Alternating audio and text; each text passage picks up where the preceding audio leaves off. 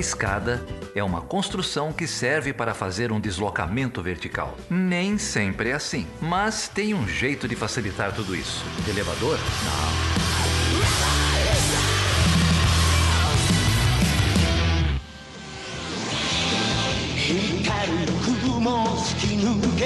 away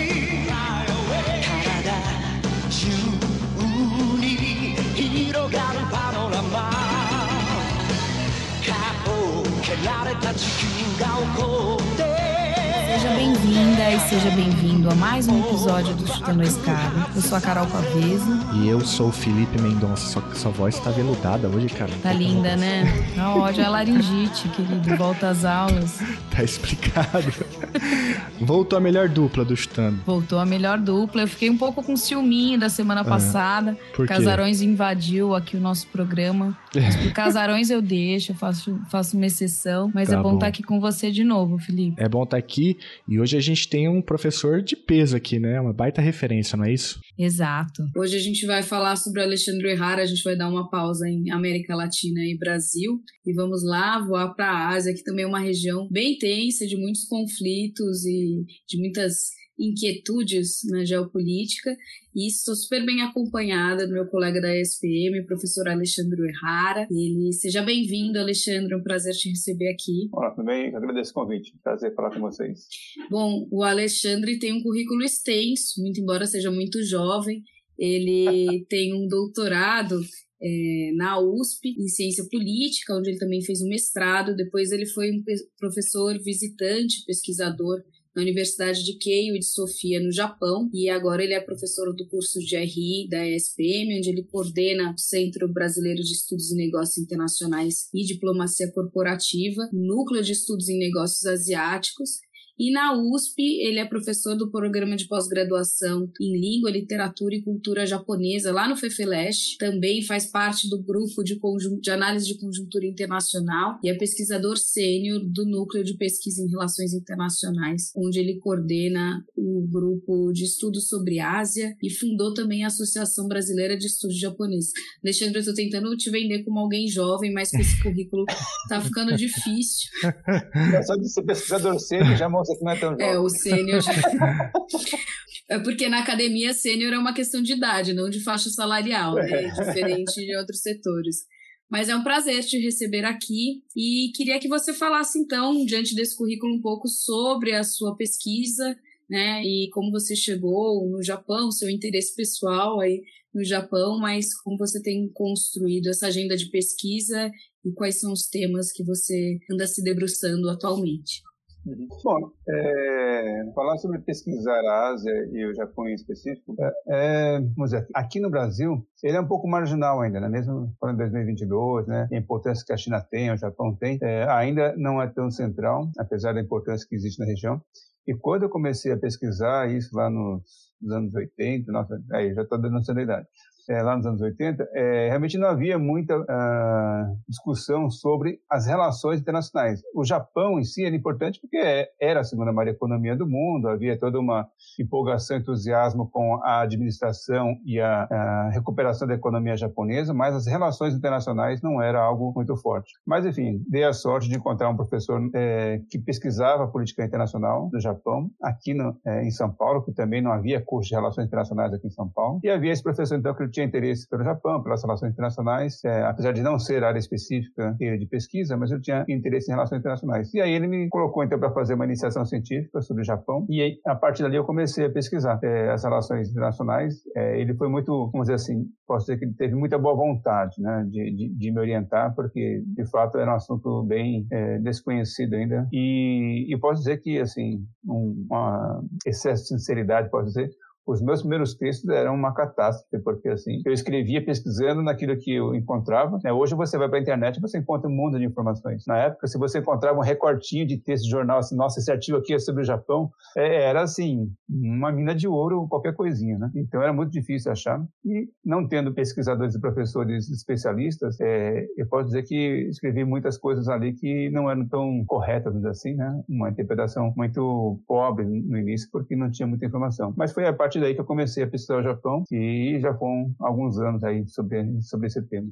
Bom, é, agora você está em várias frentes, né? A gente leu o seu currículo e eu sei de bastidores também que você tem alguns projetos em andamento e implementação. É, dentro dessa agenda de Japão, que especificamente você tem trabalhado e você faz uma análise muito de conjuntura também, né? Então, uma perspectiva atual conjuntural do Japão. O que você pode trazer para a gente sobre essa agenda? Porque geralmente no Brasil, quando a gente tem contato com a Ásia, que ainda é muito desconhecido, a gente acaba focando basicamente em China, né? O tema da vez.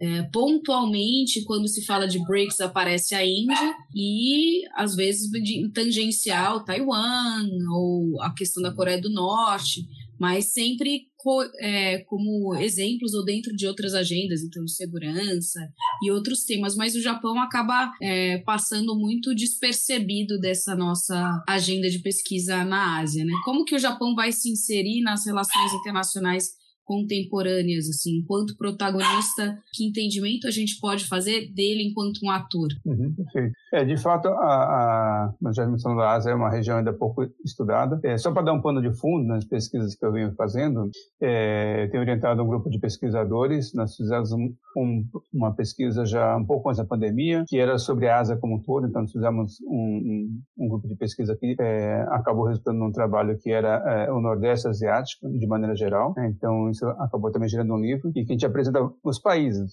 China, Japão, Nordeste Asiático, Sudeste Asiático. É, terminando esse projeto, a gente fez um, um, agora mais recente, que terminamos no final da, do ano passado, que era sobre os efeitos da pandemia sobre os países asiáticos, as consequências. Isso deve sair também em livro daqui a pouco. E agora começamos um terceiro, com esse mesmo grupo, um terceiro tema de pesquisa, que é a, a defesa, segurança e estratégia na Ásia. Então, neste momento, eu estou trabalhando com esse tema. Né? E esse tema foi é, definido no final do ano passado. Né? Eu, com os pesquisadores, definimos esse tema antes é, da, da guerra da Ucrânia com a Rússia e antes, do, obviamente, dos exercícios da China com, é, em Taiwan, né? em relação a Taiwan. Então, parece que foi meio premonição assim da, da importância da defesa, da segurança na região. Então, neste momento, eu estou trabalhando com esse tema com um grupo de pesquisadores que são de várias instituições é, e dentro dessa, desse contexto, obviamente, no meu caso, eu estou focando no Japão. E o meu tema dentro desse projeto é a cibersegurança. Então, existe uma discussão no Japão é, importante sobre é, o papel das próprias forças militares no Japão, forças de autodefesa, a possível transformação dessa, desse status das forças de defesa em, em, em, forças de defesa, como em outros países, né, que existe todo um status diferenciado no Japão. É, mas, para além disso, é, é, esse tema do, da cibersegurança, eu diria que é um tema do século XXI. Né? A guerra de tanques e, e, e, rifles era algo do, do, século passado, e hoje a gente está num, num, outro patamar, que também é muito importante, que é da cibersegurança. Então, é, estou discutindo, né, pesquisando sobre isso e vendo quais implicações que isso pode ter no Japão, é, tanto no âmbito interno como no âmbito externo. Né? Porque quando você fala,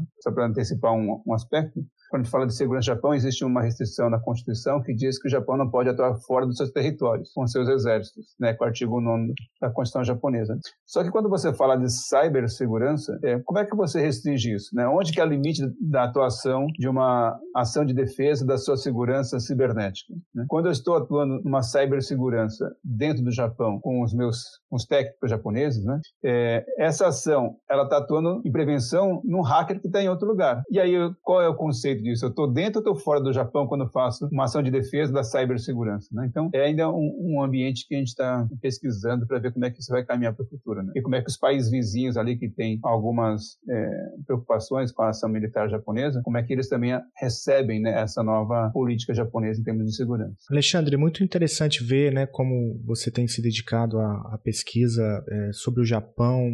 É uma, é uma longa trajetória, então queria só enfatizar né, a nossa alegria de poder te ouvir.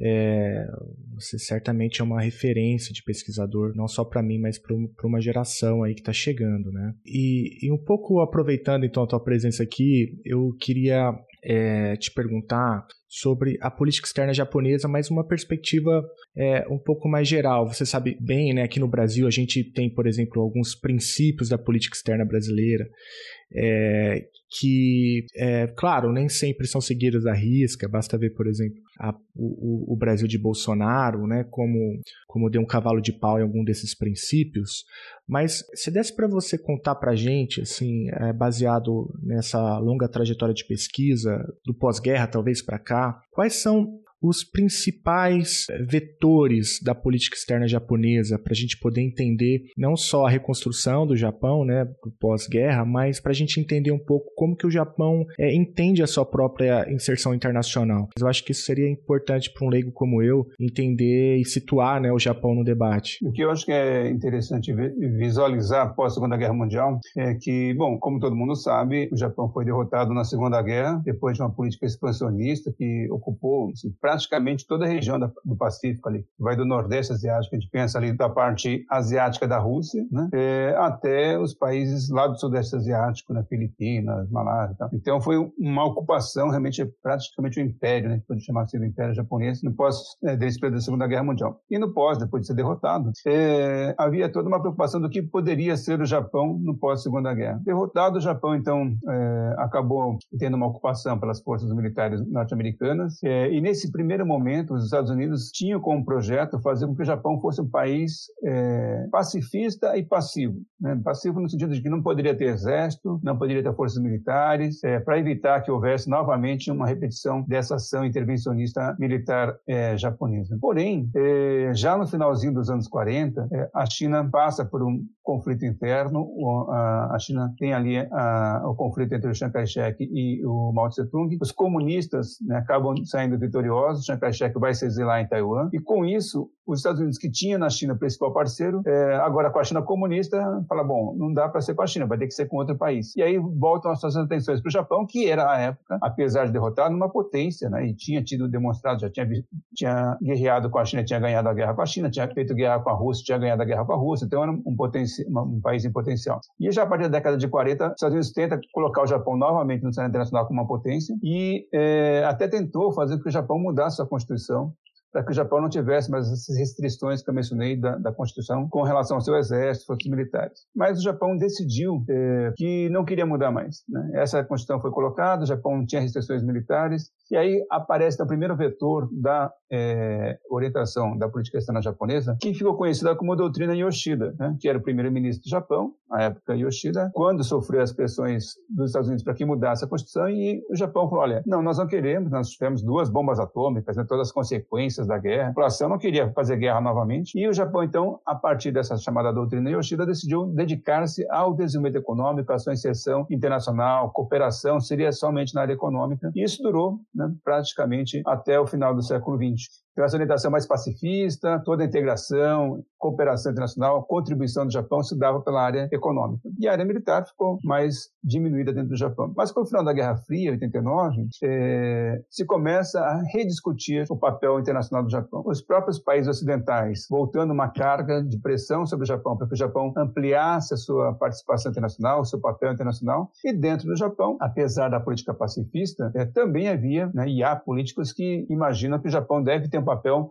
vamos dizer, de maior liberdade de atuação militar. Então começa a ter um fortalecimento, a partir do final dos anos 80, é, dessa corrente política de defesa de um Japão mais forte, inclusive militarmente, que mudasse a Constituição japonesa. E ali, se a gente pensar em termos é, teóricos das relações internacionais, a gente vai ter um grupo de realistas, né? Então esse pessoal que entendia que o Japão deveria ter um papel mais intenso nas relações internacionais, só que mesmo entre esses realistas havia uma divisão. Nós chamamos de realistas militares e realistas econômicos. Os realistas econômicos são aqueles que defendiam que o Japão deveria ter um papel mais forte, mas mantendo uma política mais pacifista, de contribuição apenas na área econômica, sem mexer na área militar. E os realistas militares, e aí a gente pode já ligar com o Shinzo Abe, né, um primeiro-ministro importante que apareceu recentemente, é, são aqueles políticos do Japão que defendem que o Japão deve ter um papel assim, mais importante, mais um status diferenciado nas relações internacionais e com participação militar. Então, a partir dos anos, final dos anos 80 e início desse século, a gente percebe então que esses realistas militares começam a ter mais força, começam a ter maior projeção e maior aceitação, inclusive, dentro da, da própria opinião pública japonesa. Tanto é que o Koizumi, que foi o primeiro-ministro, primeiro primeiro-ministro desse século, em 2001, ele assume, é, ele era um pouco nessa linha de defender o Japão mais forte, inclusive militarmente, e o seu sucessor, vamos dizer, forte, que foi o Abe, que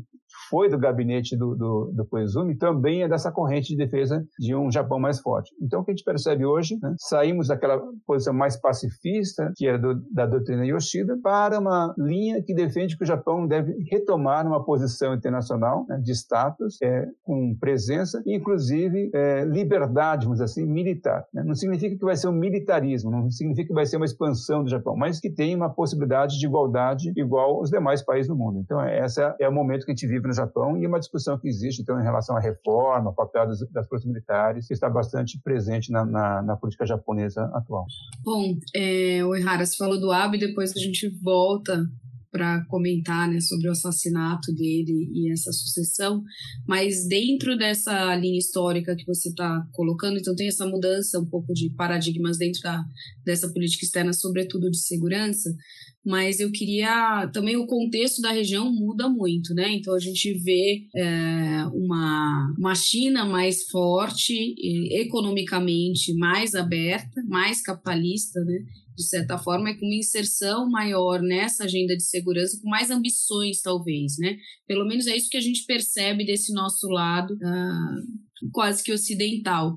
É, o que mudou? Quais são as novas dinâmicas postas ali, as variáveis exógenas desse contexto da região para também impulsionar a China a, a se repensar nessa perspectiva de segurança e depois, se você puder falar um pouco também sobre essa nova agenda econômica também, porque embora é, embora tenha tido essa, essa baixa é, do ponto de vista militar e, e, gerado um certo isolacionismo da, do Japão do ponto de vista militar, mas economicamente o Japão sempre foi uma força pungente na região e um papel muito importante na economia internacional e no comércio internacional, né? Eu queria que você comentasse um pouco sobre essas dinâmicas mais uh, dessas mudanças nessa agenda de segurança e depois numa agenda econômica para a gente entender esse diálogo da, do Japão. Ok.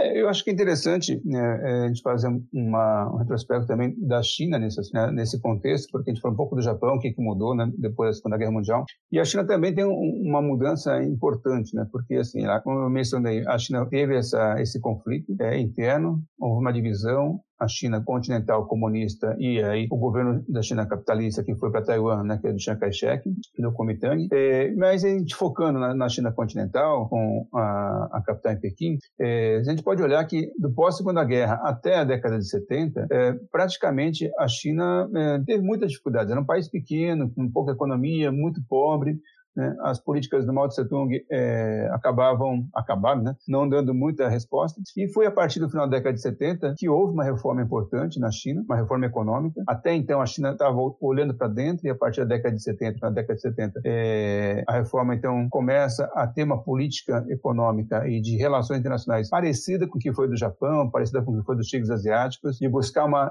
integração com a economia internacional. Então é uma economia comunista, mas uma economia comunista internacionalizada vamos dizer assim, né, que está olhando para as exportações, para o comércio internacional. Só que até o final do século XX, é, era uma economia que ainda buscava essa inserção, buscava uma integração é, e uma economia pobre, né? A gente comparava, comparava com uma, uma, economia de desenvolvimento com uma economia brasileira. E o mais curioso é que, bom, ela veio no processo de crescimento, a gente sabe que nos anos 80 nos anos 90 foi um período de crescimento, e ah, nesse processo de crescimento, uma política que eu achei, que eu acho né, bastante interessante, é a discussão da integração da China na OMC, né? porque esse crescimento que vinha acontecendo, o mundo olhou para a China e falou, bom, a China está crescendo, vamos criar algum instrumento para fazer com que a China seja controlável, né? A gente vai colocar, vamos dizer, o dragão numa jaula, numa coleira. E aí falou, vamos colocar a China na OMC, porque ali na OMC ela vai ter que jogar de acordo com as regras né, que nós estabelecemos, regras ocidentais, basicamente. É, porém, não foi isso que aconteceu. Né? A China ingressou na OMC e, ao invés é, do mundo controlar a China, a China aprendeu, vamos dizer, relativamente rápido como jogar o jogo, né? e a China passou a dar as cartas mesmo dentro da OMC. Então, hoje, é, a China tem um papel bastante importante na economia mundial e também no âmbito regional. Não é mais aquela China de um PIB pequeno, pobre, com pouco capacidade militar, mas não, muito pelo contrário. Né? A China é a segunda maior economia do mundo, tem um papel importante na MC, é a principal parceira econômica de diversos. Né? Vê que dos G20, né, das principais economias do mundo, a China está ali entre a primeira e a quinta maior parceira comercial dos países. Tá? E aí não importa se é Estados Unidos, não importa se é Brasil, se é Japão, se é Alemanha, a China está né, como principal parceira de todos esses países. Então esse é um papel importante. Isso vai mudar muito o contexto. Então hoje, falar na região, é, é uma região, nesse aspecto, economicamente falando, bastante densa, né, por todos os atores que, que, que, que avançaram, e faz então com que a China tenha um papel muito relevante nesse contexto como um todo. E o Japão, e aí tem a relação Japão-China. Né? É, enquanto a China tinha ali uma economia é, pequena, estava tá, inclusive fora das dez principais, ou mesmo no finalzinho do século XX, é, nos anos 90 ainda, o Japão via a China como um país que precisava de ajuda para o seu desenvolvimento, para superar a pobreza. O Japão, em termos de cooperação internacional, a China era um dos principais recebedores de ajuda internacional do Japão. Né? E, e, isso fez com que a China pudesse, então, por exemplo, ter desenvolvimento tecnológico, ter industrialização. O Japão, muitas indústrias japonesas foram para a China e ajudaram no crescimento econômico chinês. Então, até o final do século XX, o Japão e a China tinham uma relação de muita interdependência e, apesar das tensões políticas, a parte econômica é muito, muito forte dos dois países. O que acontece agora no, no início do século XXI é que a China não só é, já não é uma economia pequena, ela é grande e tem concorrido em algumas áreas diretamente com o Japão. Então isso fez com que o Japão mudasse muito a sua política externa, inclusive de cooperação internacional, é, deixou de, de, oferecer essas ajudas de desenvolvimento para a China, porque obviamente né, a China já é três vezes maior que a economia japonesa, então não faz muito sentido, né? apesar de ser um país em desenvolvimento e PIB menor, PIB per capita, é, mas é uma economia muito grande. E para além disso, há uma percepção da população japonesa, porque essa ajuda, essa cooperação internacional são recursos do governo que vão para os países. E esse recurso do governo assim, não é o governo que produz, né? Isso é fruto de impostos da população. Então a população japonesa fica olhando para essa ajuda e fala, bom, nós japoneses, né, contribuindo para o governo com os nossos tributos, o governo japonês vai ajudar a China no seu desenvolvimento que nos ameaça agora com as suas armas, né, com, com a sua política externa. Então não, não tinha mais ambi ambiente político para continuar essas ajudas. E hoje a gente percebe que houve uma mudança, então essas mudanças de status dos países econômicos e políticos é, têm causado uma mudança. E aí só para complementar esse raciocínio, se o Japão olha a China não mais como um país que precisa de ajuda, e até porque tem uma certa rivalidade política econômica, é, o Japão ainda é um país importante, é a terceira maior economia do mundo e coopera muito internacionalmente. E curiosamente, hoje o principal país recebedor de ajuda econômica do Japão é a Índia. Né? E olha aí, se a gente olhar o mapa, né? olha o mapa mundial, você tem a China, Japão de um lado e a Índia ali embaixo, né? que também tem as suas diferenças com a China. E aí o Japão então estabelece uma relação de aproximação com a Índia, que hoje é o principal país de é, de ajuda de cooperação internacional do Japão. Então a gente percebe que assim, as peças, é quase um xadrez mesmo, né? Você vai mexendo as peças, você vai vendo onde é que estão sendo colocadas as peças para entender a geopolítica regional. É, são vários temas, né, Alexandre, que a, a gente vai, vai pensando à medida que você desenvolve essa trajetória do, do Japão. Mas eu queria aproveitar essa, essa, essa discussão sobre o desenvolvimento econômico chinês para trazer a questão para o desenvolvimento econômico japonês, que também é algo impressionante, que também acontece né, num curto espaço de tempo, se a gente considerar a Segunda Guerra para cá. É, tanto que é, é, na década de 80, é, o Japão é alvo de inúmeras retaliações por parte dos Estados Unidos, né, já por conta do seu parque industrial muitas vezes até mais competitivo do que o próprio estadunidense. É, e então aproveitar é, essa deixa para te ouvir um pouco também sobre essa ascensão é, econômica japonesa do pós-guerra para cá e se a China é, usou estratégias parecidas para poder também ter uma ascensão meteórica como essa que você acabou de, de narrar transformando isso numa pergunta, né? Há uma fórmula asiática para o desenvolvimento econômico que teria sido usado pelo Japão e pela China ou, ou não? Não tem essa pergunta não faz o menor sentido. Eu acho que tem, né? A gente costuma é, fazer muitos estudos comparativos entre a, o perfil de desenvolvimento das economias asiáticas pós Segunda Guerra Mundial com o da América Latina. Então acabou a Segunda Guerra Mundial, nós tínhamos uma situação na América Latina, uma situação na, na, na Ásia. Né? É, lá foram, o Japão foi derrotado, aqui o Brasil e outros países foram aliados. E, mas, assim, vamos dizer que basicamente é, muitos países estavam na mesma situação de desenvolvimento industrial, econômico, né, comparável, vamos dizer assim. Né? Aqui nós tivemos a CEPAL, lá na Ásia também tiveram né, a Comissão para a Ásia, que era assim, é, a gente costuma dizer que é o prêmio de consolação. Nós não tivemos o plano Marshall, mas tivemos a CEPAL, né? Fala, bom, você não tem o plano Marshall, mas o plano da CEPAL vai te ajudar aí a, a tentar desenvolver. E na Ásia, algo semelhante. Não teve o plano Marshall, mas teve também a comissão para a Ásia, a Comissão Econômica para o Desenvolvimento da Ásia. É, e aí, inicialmente, era o plano, o um projeto de submissão de importações, aqui e lá, também esse era muito parecido. Agora, há uma diferença do Japão, aí, focando especificamente no Japão. O Japão foi derrotado na Segunda Guerra Mundial, mas é, já era um país, vamos dizer assim, que em termos educacionais e tecnológicos, tinha um patamar, né? ou seja, eles estavam muito atrasados ali é, no final do século XIX, é, né? quando o Japão era um país fechado. Os Estados Unidos chegou lá com seus canhões, né, seus navios de guerra, e o Japão, o que eles tinham para se defender eram as espadas, muito boas, por sinais, né, historicamente muito reconhecidas, mas não dá para você se defender com uma espada, a não ser que aqueles filmes, né, que os caras conseguem desviar da bala, né, cortam a bala no meio e tal, mas na prática isso não acontece. Então o Japão não tinha armas de fogo, né, porque era proibido no Japão. E o Japão percebe então que havia uma defasagem tecnológica muito grande e rapidamente na restauração Meiji vão buscar uma equiparação tecnológica comum. E aí eles de fato mandam pesquisadores, mandam professores para absorver, para obter esse conhecimento internacional. Então quando nós ingressamos no século XX, o Japão já tem um mapeamento do que tem de melhor, vamos dizer assim, em termos de tecnologia, de conhecimento internacional. E aí, quando chega no final da Segunda Guerra Mundial, esse conhecimento ele foi desenvolvido. Então, o Japão foi derrotado na Segunda Guerra, no conflito militar, mas essa tecnologia, né, essa massa crítica existia. Né? Você não tinha mais as empresas, mas as pessoas, os engenheiros que podiam trabalhar e continuar desenvolvendo e recuperar as indústrias estavam ali presentes. Enquanto aqui na América Latina, é, a gente teve vários projetos de importações, mas a tecnologia não estava presente. Né? Nós tínhamos que desenvolver a educação, nós tínhamos que investir no desenvolvimento tecnológico né, e dessa massa crítica. Então, esse é um ponto importante. Né? Eu vejo que lá a recuperação se deu porque você já tinha uma base né, é, educacional, de população, de formação tecnológica boa. Então, o que se precisava fazer era dar recursos, né, subsídios para isso aí. Mas a base já estava montada e depois foi continuado. Né? O Japão sempre deu muita ênfase no desenvolvimento uh, cultural, tecnológico, científico e por aí. Tanto é que, como você mencionou, Felipe, nos anos 80 o Japão era ponta em termos de tecnologia. Né? As economias vizinhas, elas viram nesse desenvolvimento japonês, é, lógico, né, com o sucesso que teve, é, com um certo modelo. E aí o que você percebe é que as economias asiáticas, né, a começar pelos tigres asiáticos, tiveram um grande avanço a partir ali do final dos anos 70, anos 80, investiram muito em educação. Né? A Coreia, né, que a gente não comentou ainda, mas a Coreia do Sul é um país que investiu muito em educação. Hoje a Coreia do Sul é, pega algumas marcas aí, né, como LG, Samsung, Hyundai, que são marcas é, de multinacionais, elas estão presentes hoje, mas elas começam a ganhar destaque a partir desses investimentos que foi feito, foram feitos em tecnologia e educação. A Coreia investiu muito em educação, até hoje investe, né? Então, é, o sucesso econômico, ela não se deu porque é um sucesso econômico, não, ela se deu porque houve uma base que é da formação educacional, da, da preparação dessa mão de obra. Então, o Japão já tinha isso, a Coreia investiu é, a partir dos anos 70, 80, é, e aí sim,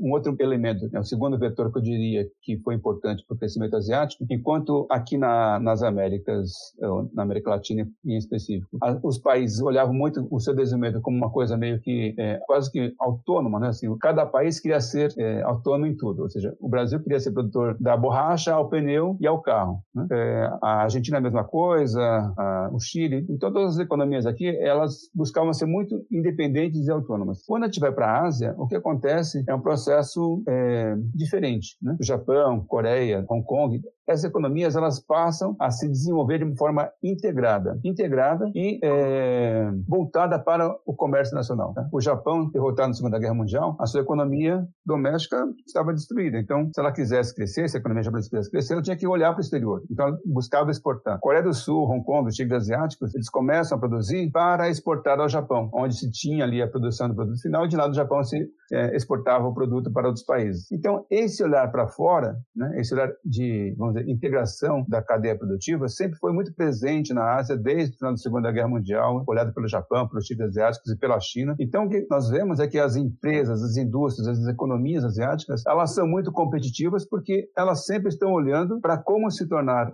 uma empresa ou ter um produto que possa concorrer no mercado mundial. Não apenas no mercado japonês, no mercado coreano, no mercado chinês. Não. É um produto que eu quero vender para o mundo. E muitas vezes, aqui na América do Sul ou na América Latina, eh, as indústrias, agora está mudando um pouco, mas durante muito tempo, décadas, as empresas vendiam para o mercado brasileiro. Produz meu carro, minha geladeira, meu X produto para o mercado brasileiro. E se né, houvesse ah, uma ameaça, uma concorrência nacional, o que, que eu fazia? Eu vou lá para o governo e falo, olha, protege meu mercado, aumenta a tarifa de importação. Né? E quando na Ásia era o contrário, eles queriam exportar. Então não tinha muito essa lógica de proteger o meu mercado. Talvez no início, para que você tivesse, de fato, o desenvolvimento da indústria, né? a indústria nascente. Mas depois de um tempo, olha, você tem ali cinco anos para desenvolver essa indústria. Ou você faz a sua fábrica de chip que seja competitiva internacionalmente, sua fábrica de carro, de pneu, seja lá do que for, e você compete internacionalmente, ou você vai fechar, porque não vou ficar protegendo você o tempo todo e não é nosso interesse. O nosso interesse é que você exporte para o mundo, porque senão a economia não vai crescer.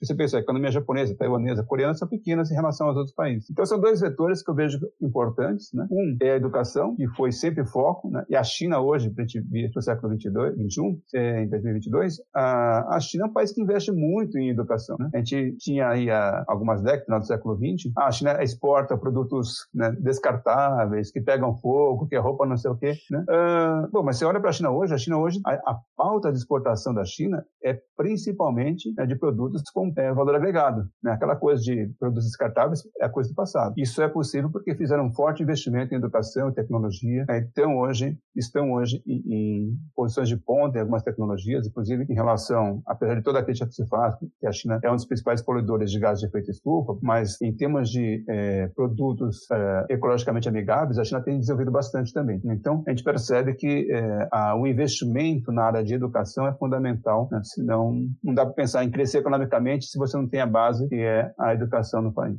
Ficando deprimida aqui, né? É justamente o que a gente vê o Brasil não fazendo já há algumas décadas, ou alguns governos, né? E se acentuando ainda mais com a derrocada final desse governo.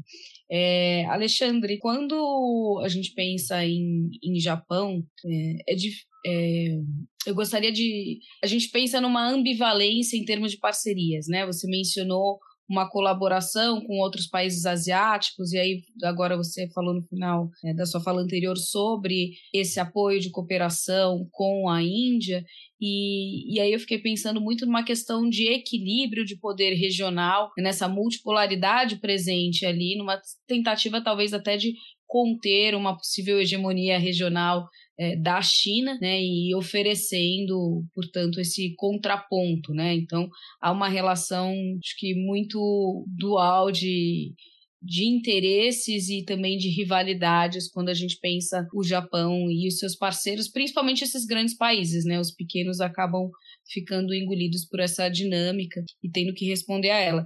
Mas é, eu queria te pedir para explorar um pouco mais essa relação com os Estados Unidos, porque pensando na guerra, né, se economicamente há uma complementariedade e trocas, é, como você está colocando, e na agenda comercial isso de fato é mais fácil de se identificar.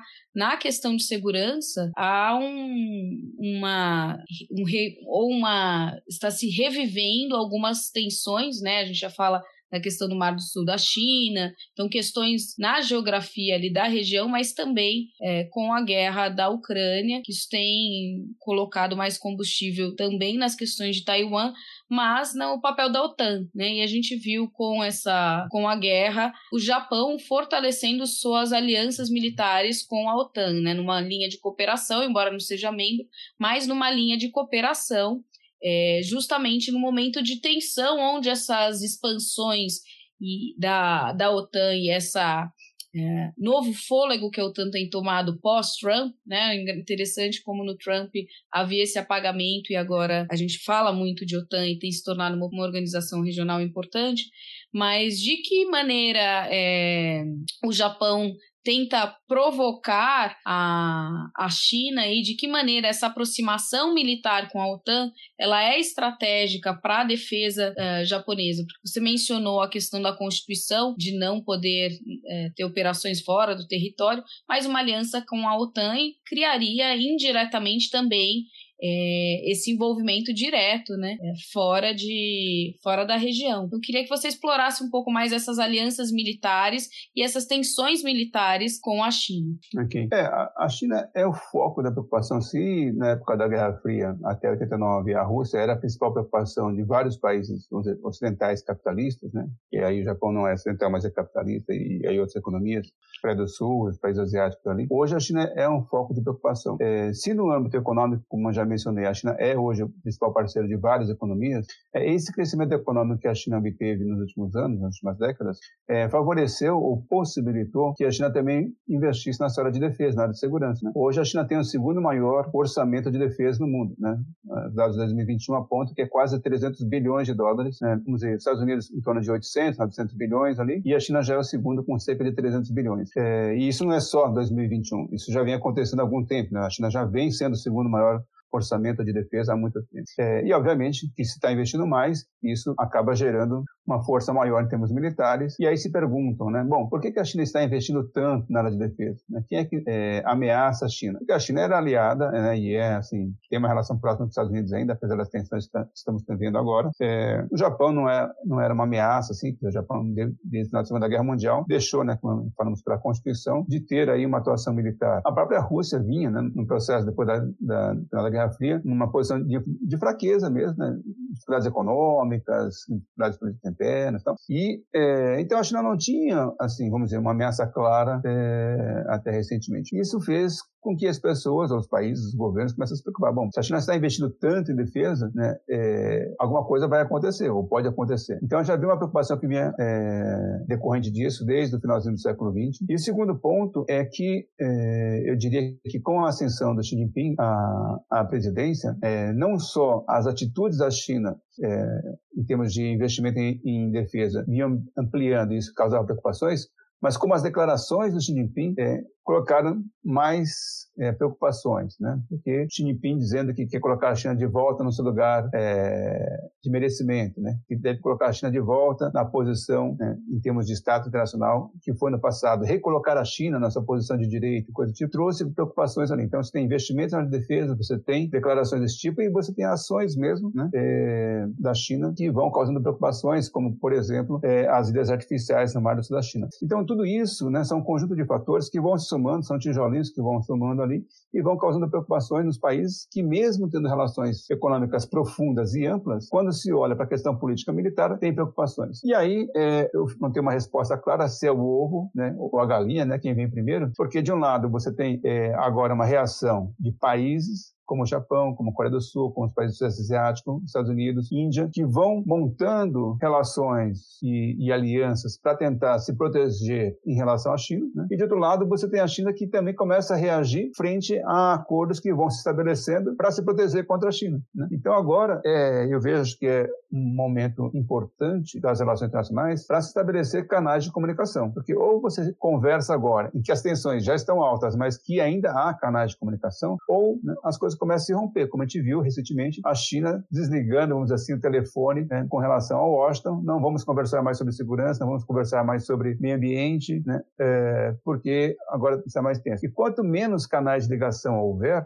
mais preocupante fica, né, porque as relações de desconfiança se ampliam. Então, de fato, hoje é um momento é, bastante importante para a gente olhar em perspectiva e ver para onde caminha, vamos dizer assim, a humanidade, né? Ou se vai caminhar, porque né, temos China que é nuclear, Rússia que é nuclear, Índia que é nuclear, Estados Unidos que é nuclear. São países que, sim, é como diz o nosso colega, o professor Conte, que trabalha na área militar, né, se os caras apertarem os botõezinhos, não vai ficar muita gente para contar a história se ficar alguém. Né? Então, quando a gente fala assim, olha, temos que olhar com cuidado tudo que acontece na Ásia em relação China e Estados Unidos, para saber se alguém vai ficar para contar a história depois, porque de fato é muito preocupante. Né? Então, nesse aspecto, é, é, eu não consigo dizer quem é mais culpado nessa história, mas que ambos os lados estão hoje montando, dizer, muros de proteção de lado a lado, vem acontecendo, e isso é, é preocupante, né? Porque o Japão, como eu falei, tem um acordo Quad, que envolve ali Japão, Austrália, Índia e Estados Unidos, que é um acordo é, de segurança, que tem outras coisas, mas basicamente de segurança. E se a gente olhar de novo no mapa, é assim, Japão, Nordeste Asiático, Austrália, que está lá no, no, na Oceania, que também tem tensões com a China, tem a Índia, que tem tensões com a China, e tem os Estados Unidos. Né? Então, você tem ali um entorno da China que é formado por isso. Você tem agora é, um outro acordo que é, chama AUKUS, né? ou seja, Austrália, Reino Unido e Estados Unidos, que também né, tem ali um entorno da China. E agora, mais recentemente, nós tivemos a Coreia do Sul e o Japão participando da reunião da OTAN. Né? Então, assim, você está montando um cerco ali, né? e você fala, ah, não, todo mundo se reunindo numa salinha. Não, mas quando você olha os países, né? os países vão criando um, um anel ali né? de, no entorno da China, que para a China se preocupa. Né? Ela, obviamente, ela olha essas alianças, ela vai se preocupar. Mas quem é o responsável por essa preocupação? É a China que está reagindo a essas alianças ou as alianças que estão reagindo a uma preocupação com a China? E, eventualmente, não é bom para ninguém o conflito. Nem é bom para a China, porque a China tem uma, se ela quiser continuar crescendo, ela precisa ter boas relações com o mundo para poder exportar, ter investimentos e tudo mais. E o mundo também depende muito da China e é bom que tenha né, uma boa relação com a China. Então ninguém tem interesse de fato em ter conflito. Mas se você não tiver os canais de comunicação para dizer, olha, é, vamos parar aqui, vamos retomar, vamos conversar, vamos realinhar as nossas políticas né, para que não haja tensão, se não houver esse diálogo, é, é muito preocupante o que pode acontecer daqui para frente. Estou quase assim, você foi falando eu fui imaginando esse mapa e fui ficando do lado da China, ficando com raiva dos Estados Unidos, né? Porque em todas essas novas configurações, essas expansões militares e novas alianças, a única grande potência que não se vê acuada ou que não tem uma proximidade geográfica de um conflito nessas expansões são os Estados Unidos que continuam ilesos, isolados, né? Então, é, é uma posição geográfica realmente muito favorável para poder continuar jogando gasolina é, nessas tensões e ele lá do outro lado do Olimpo é, ileso, né? Sem uma possibilidade tão grande de ameaça. É óbvio que a gente, né, pensando as novas configurações, inclusive de guerras, de conflitos, né? Você falou no início de cibersegurança, então tem uma, uma a segurança tomou outras dimensões que ultrapassam esse limite geográfico, mas ainda é uma situação relativamente confortável para os Estados Unidos. Né? É, dentro do, da, das teorias geopolíticas, né, que você colocava uhum. os Estados Unidos ali, realmente como uma ilha, né, porque você tem ali México e Canadá, que são dois países que não ameaçam os Estados Unidos, e os conflitos acontecem no ambiente euroasiático, né, então para os Estados Unidos está muito confortável. E aí, só trazendo para um, um, fato é, recente, né, que foi a visita da Nancy Pelosi a, a Taiwan, é, muitas análises foram feitas, né, mas, uh, assim, de novo, eu particularmente acho que foi muito confortável ela ir para Taiwan, porque, é, como você mencionou, ela jogou ga gasolina no jardim alheio, né, porque ela foi lá, visitou, foi embora. Agora ficou lá os exercícios militares contra Taiwan, o Japão se sentindo ameaçado, Coreia com temor, o Japão tentando reagir, Taiwan propôs exército em prontidão, a China volta a sentir ameaçada, então volta para os novos exercícios, e aí a tensão está ali. E, a Nancy Pelosi voltou para casa, tomando chazinho lá no seu jardim, né, e, bom, vamos ver o que vai acontecer. É, eu, eu realmente achei um momento muito uh, inadequado para essa visita, dado as tensões que já existem. Né? E aí, de novo, ao invés de criar né? canais de comunicação, não, você joga mais tensão no, na, nas relações. O Chutando a Escada conta com apoio financeiro dos seus ouvintes. Para saber mais, acesse chutandoaescada.com.br barra apoio.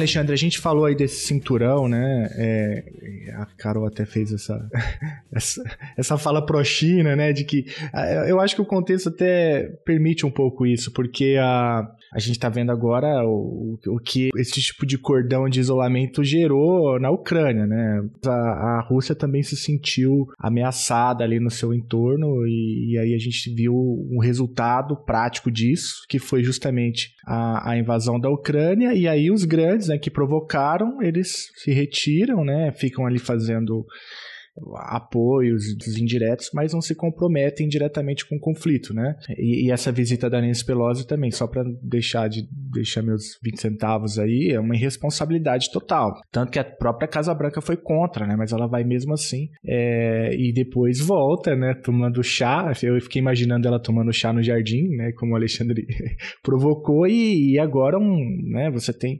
exercícios militares acontecendo, né? De grandes proporções. Então, é, mas enfim, aproveito esse gancho para te perguntar se esse jogo de xadrez é, ele, ele ajuda a entender um negócio que você falou lá no início dessa conversa de hoje, que foi o, o realismo japonês, né? Até citou rapidinho o Shinzo Abe, né?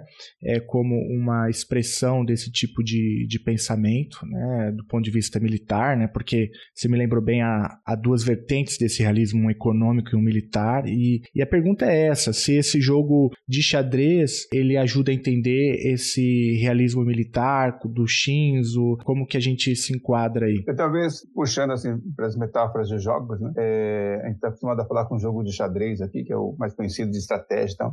E lá na Ásia tem um jogo que chama Go. Né? E, e, a diferença do jogo do Go com o jogo de xadrez é que no jogo de xadrez você tem que ir derrubando as peças, você tem que ir subtraindo as peças do tabuleiro. E no jogo do Go, você não tira as peças do adversário, você vai tentar imobilizar o adversário. Né? Então você não tira o adversário do jogo, mas você continua jogando com ele, fazendo com que, tentando fazer com que ele tenha o menor espaço de movimentação possível. Né? Então quando a gente olha o Japão e a China, Estados Unidos, Índia, é que talvez a, a, estratégia seja mais de um Go do que de um, de um xadrez. Né? Você não quer tirar a China do jogo, né? Você quer deixar a China lá, mas você quer tornar o espaço de movimentação né, dela o menor possível, que ela seja é, limitada no espaço que os outros consideram que seja razoável. Então, o mundo quer que a China continue exportando produtos baratos, China, o mundo quer que a China continue sendo um grande parceiro econômico, né, que continue ajudando a economia mundial, mas não pode crescer demais, porque senão ameaça os Estados Unidos. Né? E aquilo que a, a senhora mencionou, de que os Estados Unidos está ali no bem bom, né, mas tentando conter a China, é porque os Estados Unidos se sente ameaçado né, já há algum tempo com esse crescimento econômico chinês. Né? Então, apesar de não estar no quintal norte-americano, a China, em termos geográficos, mas os interesses americanos estão sendo confrontados por esse crescimento econômico chinês, que hoje a China é a principal parceira de muitas economias. A China é hoje um país que tem uma é, projeção em termos tecnológicos e militares que, né, se você olhar no médio e longo prazo, pode rivalizar com os interesses é, norte-americanos. A China já tem agora seus porta-aviões, que talvez seja a primeira potência né, antagonista, que antagoniza com os Estados Unidos, que assim, é comunista, tem outros interesses, tem um, um, uma busca de projeção global e que tem porta-aviões que podem projetar poder né, para fora dessa região. Né? Então isso causa ali um desconforto né, e que faz que os Estados Unidos reaja bastante. E aí o Japão entra dentro dessa área de desconforto norte-americano como um ator é, estratégico fundamental, que vinha sendo estratégico com relação à União Soviética na Guerra Fria, mas que agora com relação à China é ainda muito mais fundamental. E por que é fundamental? E aí se a gente olha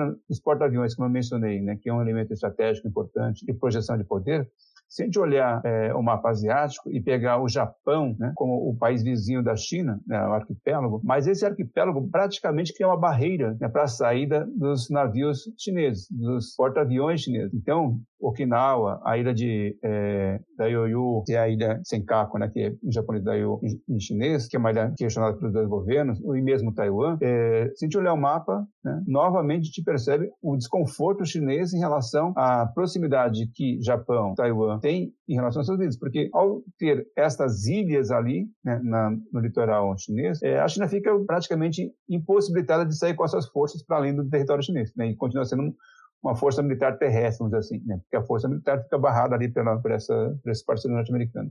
Então veja como é importante para o Japão, né? ou o Japão é importante para os Estados Unidos, não é uma questão só política de ter um parceiro lá, mas é ter uma base militar, o Japão é hoje né, o país que tem a base militar é, em Okinawa, é uma base importante, é, mas a própria questão estratégica mesmo. Né? Então, isso faz com que o Japão seja é, fundamental nessa estratégia de contenção da China para a política norte-americana. E, em contrapartida, o Japão, o governo japonês é, e esses políticos realistas, vamos dizer assim, no Japão, eles querem retomar um status que o Japão teve, né? teve assim, desde o final da, da, do século XIX. Né? O Japão saiu do período de isolamento, se tornou uma das potências, ganhou as duas guerras, como mencionei, contra a China, contra Taiwan, contra a China e contra a Rússia. É, dominou toda a região na primeira metade do século XX, ali, seja econômica politicamente. É, saiu da Segunda Guerra Mundial derrotada, mas rapidamente voltou a ser um, um país importante, tinha um status importante. Até os anos 80, a segunda maior economia do mundo, é, destaque em termos tecnológicos, é, com, né, assim, sendo é, namorado por várias economias do mundo. Mas depois, no século XX, no final do século XX e no século XXI, o Japão teve uma queda, né, porque teve a crise econômica, perdeu o estado de segunda maior economia do mundo, hoje é uma, um país que está envelhecendo, e lógico, né, para um país que teve séculos aí de posições é, importantes, né, e um certo orgulho de ser o Japão, para esses políticos isso é um momento de fraqueza que eles querem, não querem deixar desse jeito, eles querem recuperar sua posição. Então eles veem a preocupação norte-americana com a China e a possibilidade de usar esse momento também para recuperar um pouco da posição que o Japão perdeu é, neste século, né? seja na relação com os Estados Unidos, seja no Estado internacional, por aí vai. Eu diria que tem uma convergência de interesse, na minha avaliação, é,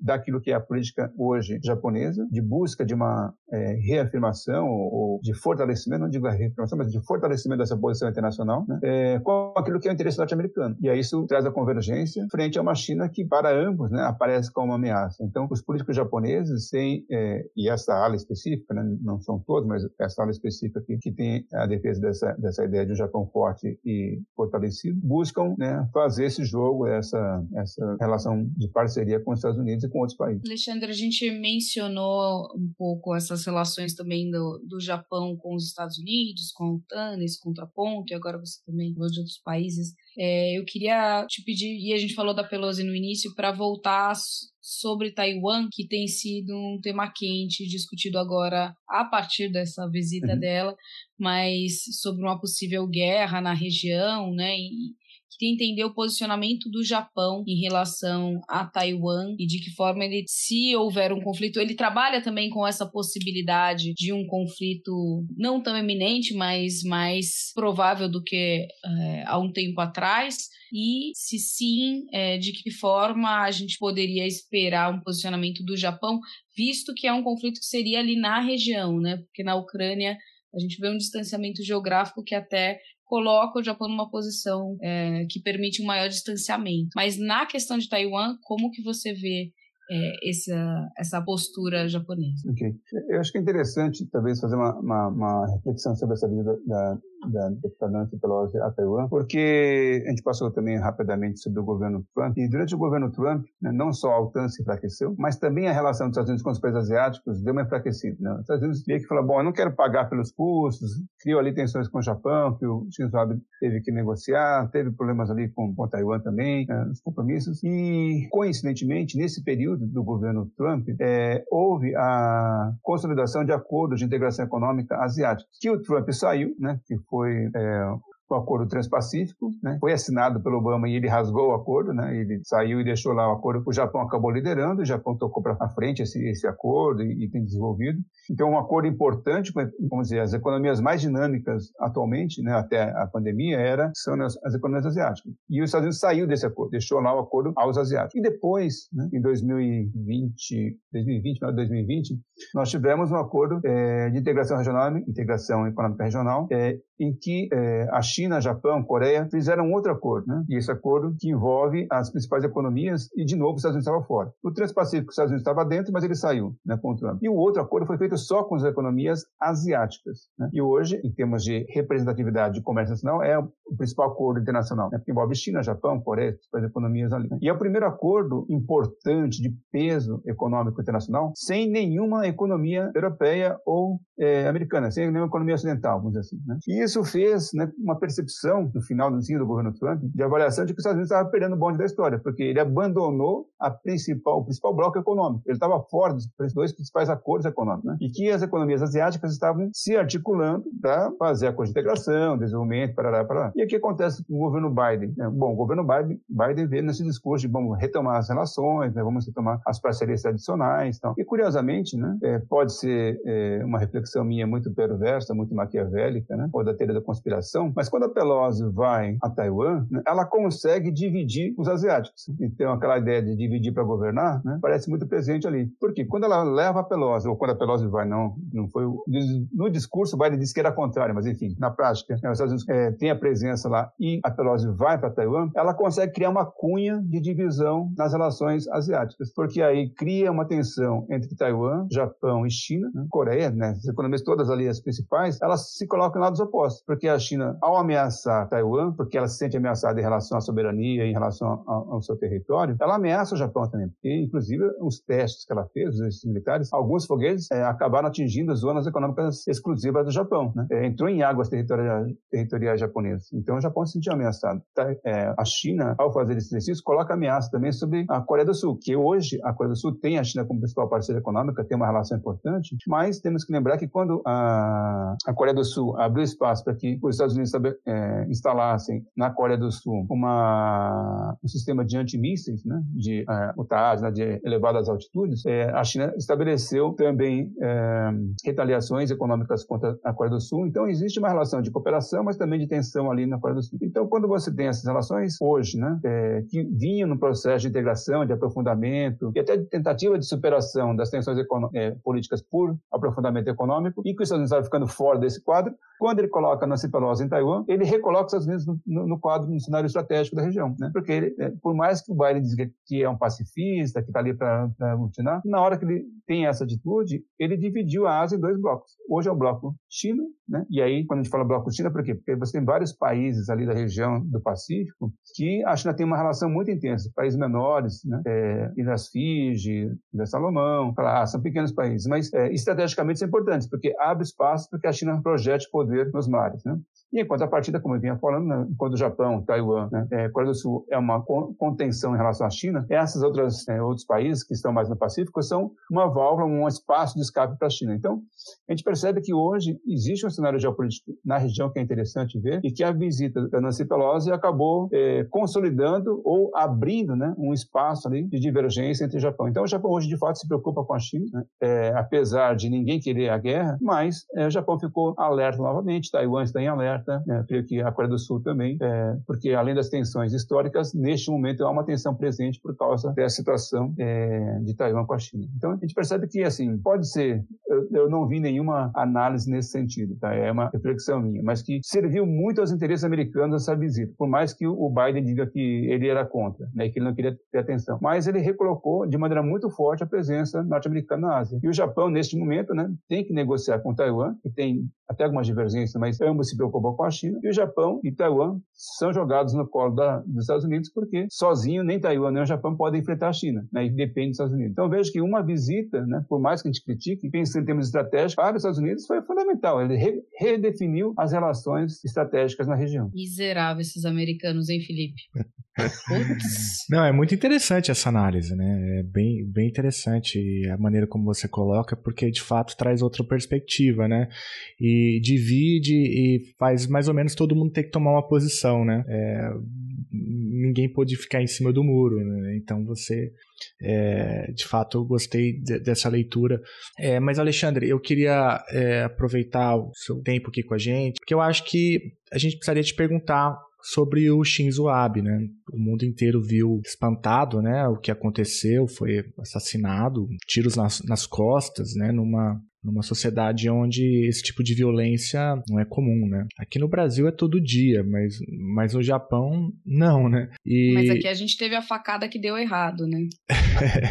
Se a gente é. soubesse. E é claro que, assim, não dá para discutir maluquice, né? Mas o, o ponto é, é o, o, que, que significa, né, para o Japão de hoje. O Shinzo Abe, ele, a gente passou rapidinho por ele, né? Mas tem uma importância para esse pensamento realista japonês, né, que recoloca a China é, como uma questão primordial para a política externa japonesa. Mas, enfim, o que, que significa isso? O que, que dá para ser dito a partir daí, considerando já esse breve, ainda que breve, mas algum distanciamento, né, já do, do fato, acho que já tem alguma, alguma leitura mais ou menos consolidada aí nesse sentido? É, o que eu dizer, assim, são os efeitos do acaso, né?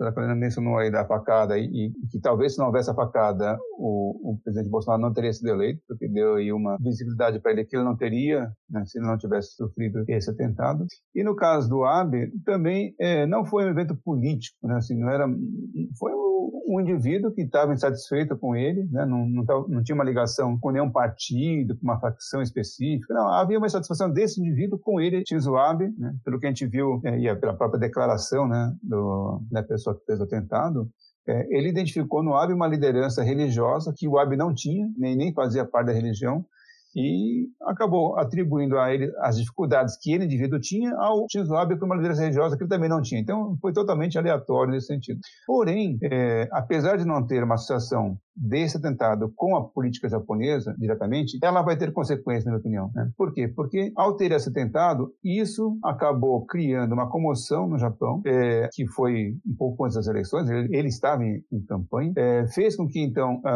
o Partido Liberal Democrata do Japão, que é o partido do Shinzo Abe, ganhasse a maioria, também na Câmara Alta, então, o que ele tem hoje, né, o PLD, que é o partido do Kishida, né, do Kishida, ele tem a maioria na Câmara Baixa e na Câmara Alta. O que o Abe não conseguiu fazer em vida, vamos dizer assim, a morte dele pode fazer, que é levar à mudança da Constituição japonesa e fazer com que o Japão se torne um país, vamos dizer, mais igual com os países do mundo, em termos de força militar, de possibilidade de atuação internacional. Não que o Japão não faça, né, porque o Japão já tem reinterpretado a sua Constituição, mesmo sem mudar. Mas agora pode ser que haja uma mudança que dê mais liberdade para isso. Então, veja, assim, é uma coisa do acaso. Não era uma coisa política, mas beneficiou ou pode beneficiar uh, avançar as propostas que o Abe tinha de reformular a Constituição que ele não conseguiu fazer. Agora, por causa desse atentado, o Partido Liberal Democrata ganhou a maioria e o Fumio Kishida já está, né, é, já trouxe essa ideia né, de que a mudança constitucional é, continua em pauta, então isso deve ser colocado novamente é, em votação, isso deve passar, porque tem a maioria nas duas casas agora. E um outro dado que também apareceu e que aí era uma discussão no início do governo Kishida, que é o atual primeiro-ministro,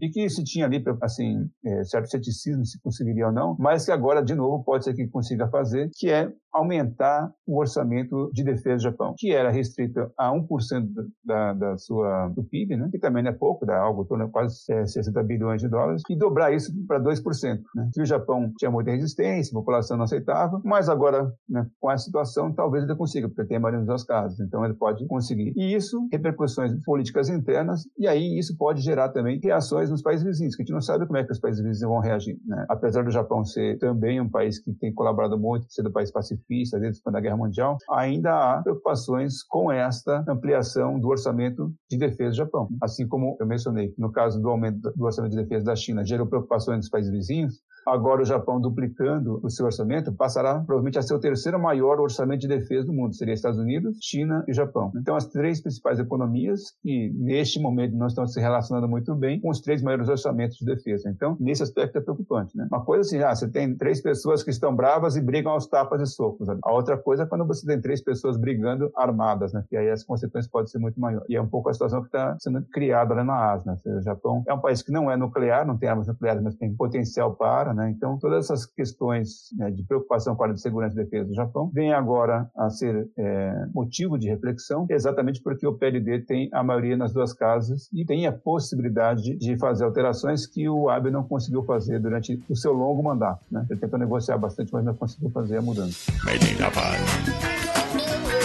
Made in Japan.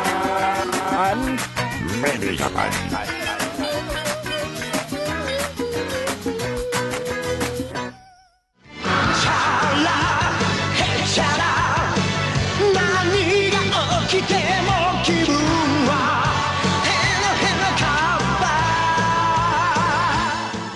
Alexandre, queria te agradecer, então, é, por essa aula. Foi muito bom trazer bastante esse ator e a perspectiva japonesa para a gente entender mais essas dinâmicas da região. Passei raiva com os Estados Unidos, continuo passando, né? mas por isso que eu estudo Europa, porque é tão pacífico, não quer mal de ninguém, né? Se não tem nenhuma aspiração colonial, é, imperialista, nenhum passado colonialista, então assim é uma região bem tranquila. Mas é, foi ótimo. E queria te convidar para vir mais vezes e agradecer pelo seu tempo aí e que a gente, né, é bom sempre ouvir problemas de outros lugares para a gente ver que não, não somos só nós. Então, foi uhum. ótimo. Obrigado. Eu que agradeço. Obrigado pelo convite. Um prazer. Estamos à disposição para falar. Obrigado, Alexandre. Volte mais vezes. Valeu. Obrigado. Obrigado, Felipe. Obrigado, Carolina.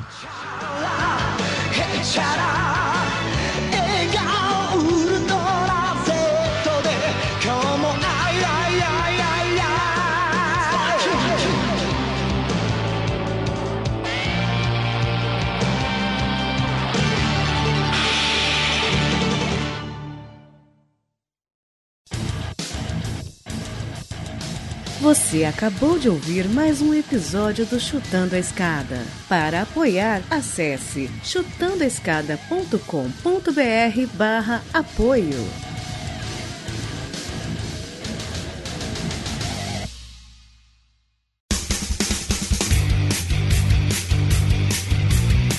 Cortes, edição de podcast.